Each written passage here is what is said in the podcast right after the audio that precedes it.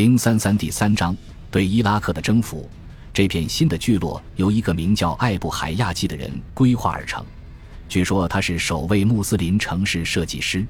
多条道路从城市中心一点辐射而出，人们沿着这些道路居住在各自的部落中。这样，至少在一开始，不同部落的族人都会定居在同一个地区。这种设计增强了部落的团结，也加剧了部落之间的斗争。据说欧迈尔对街道的宽度做出了具体的规定：主要大道宽二十米，延伸出的街道宽十五米或十米，而最小的街巷宽三点五米，其他道路不准比它更窄。很明显，这是一座布局合理的城市，而不是一大堆混乱交织的街巷。有居民在其中随心所欲地定居并修建建筑，在城市中央是市政中心。在这里落成的第一座建筑是清真寺，它坐落于一座开阔的广场中央。一位弓术精湛的弓手曾被召来，站在广场中央，对着各个方向分别射出一箭。人们只准在箭矢所落之外的地方建造他们的房屋，而广场内部则被留空，供人们集会使用。清真寺建筑本身布局呈方形，每边长约一百一十米。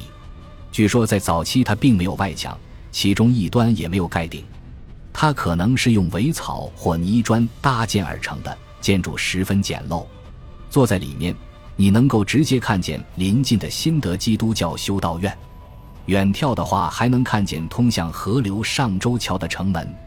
当时总督府的金库刚建好不久便被抢劫了，于是萨阿德决定将清真寺建在总督府旁边。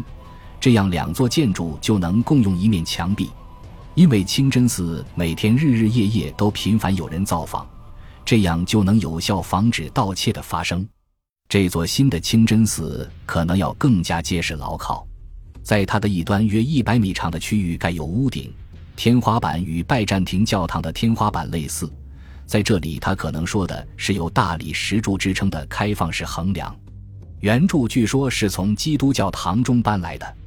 直到五麦叶王朝第一位哈里发穆阿维叶时期，齐亚德作为总督执政的时代，这座清真寺才完全被外墙维护起来。十五米高的新石柱由来自阿瓦什的石材加工而成，里面灌入了铅，并用铁锁加以固定。如果说清真寺十分简朴，那么总督府就是一座更加复杂的建筑了。这座建筑引起了人们的激烈争论。赛义夫讲述了一个相关的故事，这个故事被塔巴里记录了下来。根据他的叙述，这座大型府邸由一位名叫鲁斯比赫本布佐尔格米赫尔的来自哈马丹的波斯人为萨德建造而成。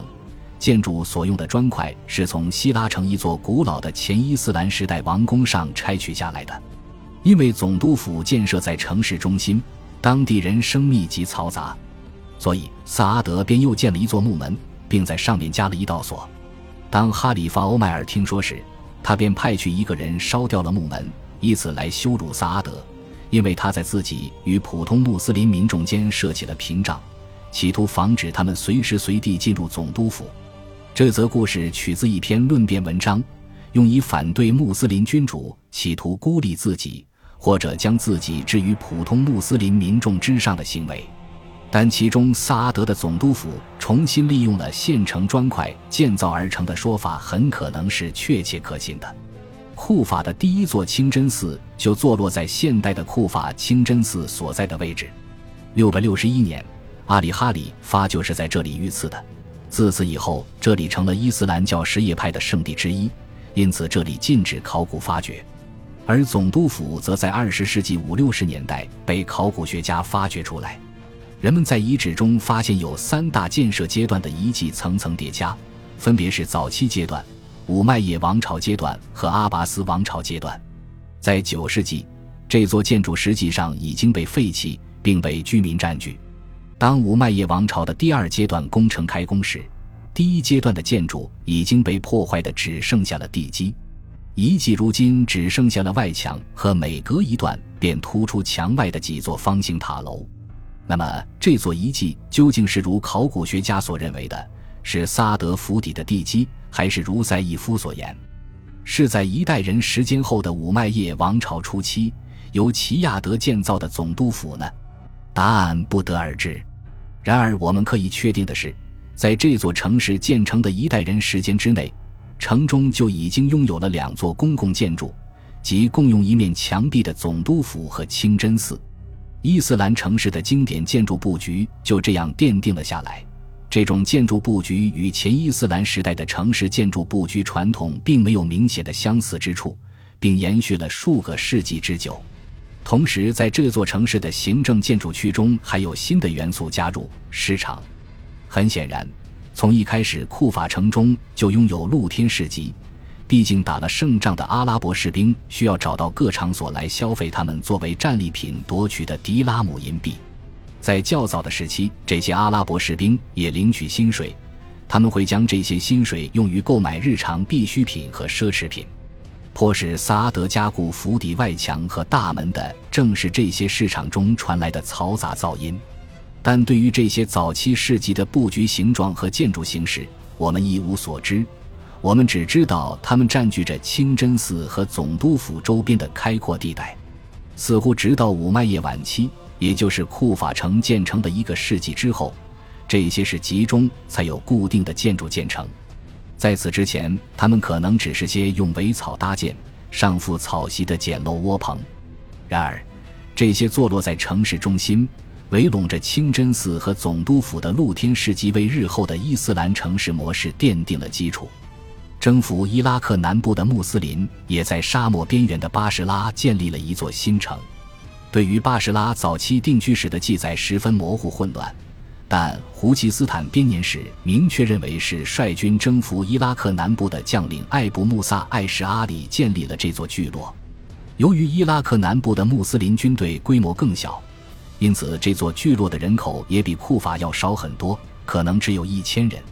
最初的巴士拉城如今被称为祖拜尔，位于距离现代巴士拉市中心约二十千米以外的地方。这座城市距离河岸较远，需要挖掘运河来为城市供水。尽管这座城市所在的地点十分著名，而且它坐落在一片开阔的半沙漠地带，但这里却并没有进行过公开的考古发掘和严格的调查勘探。如果当地局势能够更加和平稳定，那么这片地区会为研究早期伊斯兰城区规划的学者带来绝佳的机遇，来发掘出这座早期军事聚落的考古遗迹。在这些新城市中，穆斯林政权的财政管理体制超前地发展了起来。当地居民依靠收取的税收为生，领取现金作为津贴。最初津贴的支付方式主要是实物，比如谷物、油和其他食物。但后来便渐渐被现金支付所取代。这些享有津贴的居民后来被登记在了名为“迪万”的名册之中。这套财政体系的管理十分复杂。以巴士拉为例，据说在680年，穆阿维叶哈里发统治的末期，巴士拉城内拥有八万穆斯林居民，每人每年领取至少两百迪拉姆，也就是说，共需要收集并支付一千六百万迪拉姆。这是一项需要许多技术熟练的工作者才能完成的大工程。穆斯林统治者不得不任命那些曾经为萨珊旧朝工作的官员和会计人员来完成这项工作。他们也为新的政权带来了波斯人在财政管理和官僚制度上的古老传统。库法和巴士拉两座新城都在早期穆斯林世界的历史中扮演了极为重要的角色。首先，他们为征服伊朗及其以东地区的军队提供了军事基地；其次，他们也是文化中心。库法在政治上也拥有十分重要的地位，它是一个重要的抵抗中心，反抗坐镇大马士革的五麦叶王朝哈里发统治，并且也是先知亲族支持者的运动中心。从这场运动中，后来衍生出了什叶派。七百六十二年，距离库法以北仅数千米外。巴格达城建立起来，这给库法的繁荣带来了致命打击。到九世纪，这座城市就已经完全衰落了，只有这里古老的清真寺仍旧作为朝圣地，维持着城市的运行。相比之下，巴士拉由于距离较远，并没有被巴格达的强大引力所影响，仍旧是波斯湾顶端的主要港城。尽管后来城市中心迁移了。但艾布穆萨艾什阿里奠定的基础仍旧在几个世纪中幸存了下来。今日的巴士拉是伊拉克第二大城市。大约在同一时间，一支从库法出发的军队沿底格里斯河向叙利亚的贾兹拉地区行进，一路招降了河流沿岸和周围平原上的城镇与村庄。当他们来到今日摩苏尔所在的地点时，他们在这里发现了一座城堡、几座基督教堂和附近一些散落的住房，以及一个犹太人聚落。在占领这个小型社区后，阿拉伯人立即着手在这里建立一座新的城镇，也就是今日摩苏尔市的前身。阿拉伯人在这里划分土地建造房屋，这座城市很快就发展成了伊拉克的主要中心城市之一。尽管历史事件的绝对年代无从确定，但我们可以确信，到六百四十年末，穆斯林军队已经控制了伊拉克从北方的提克里特到南端的波斯湾。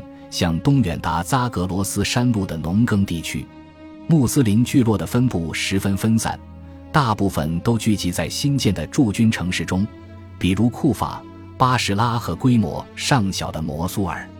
波斯旧都泰西风留有守军，除此之外，可能其他未知的城市也有穆斯林军驻守。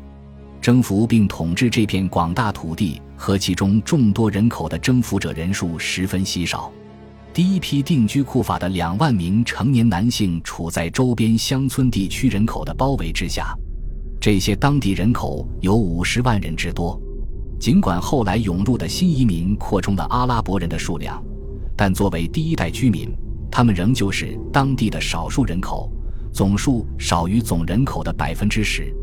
而且，被灌溉渠和运河分割的支离破碎的地形条件，也是穆斯林们面临的复杂问题之一。假若当时穆斯林遭遇了民众的坚定反抗，他们显然不可能征服并统治这片土地。但在征服过程中，穆斯林遭遇的最顽强的抵抗只来自波斯的皇家军队。由于某些我们尚不清楚的原因，波斯军队在对抗穆斯林时屡战屡败。在卡迪西亚和贾鲁拉的野战中，以及在泰西峰和舒什塔尔的攻城战中。萨珊军队都遭受了决定性的惨败。波斯军队崩溃后，阿拉伯人便得以与当地民众签订十分宽松的合约。他们既没有大肆屠杀市民和村民，也没有强占他们的住房和耕地。他们没有介入他们的宗教和习俗，甚至没有在当地居民中间定居。我们无法确知合约规定的税款与前朝相比是高还是低，但我们可以确定的是。伊拉克当地大部分居民都认为这是一宗划算的买卖。感谢您的收听，喜欢别忘了订阅加关注，主页有更多精彩内容。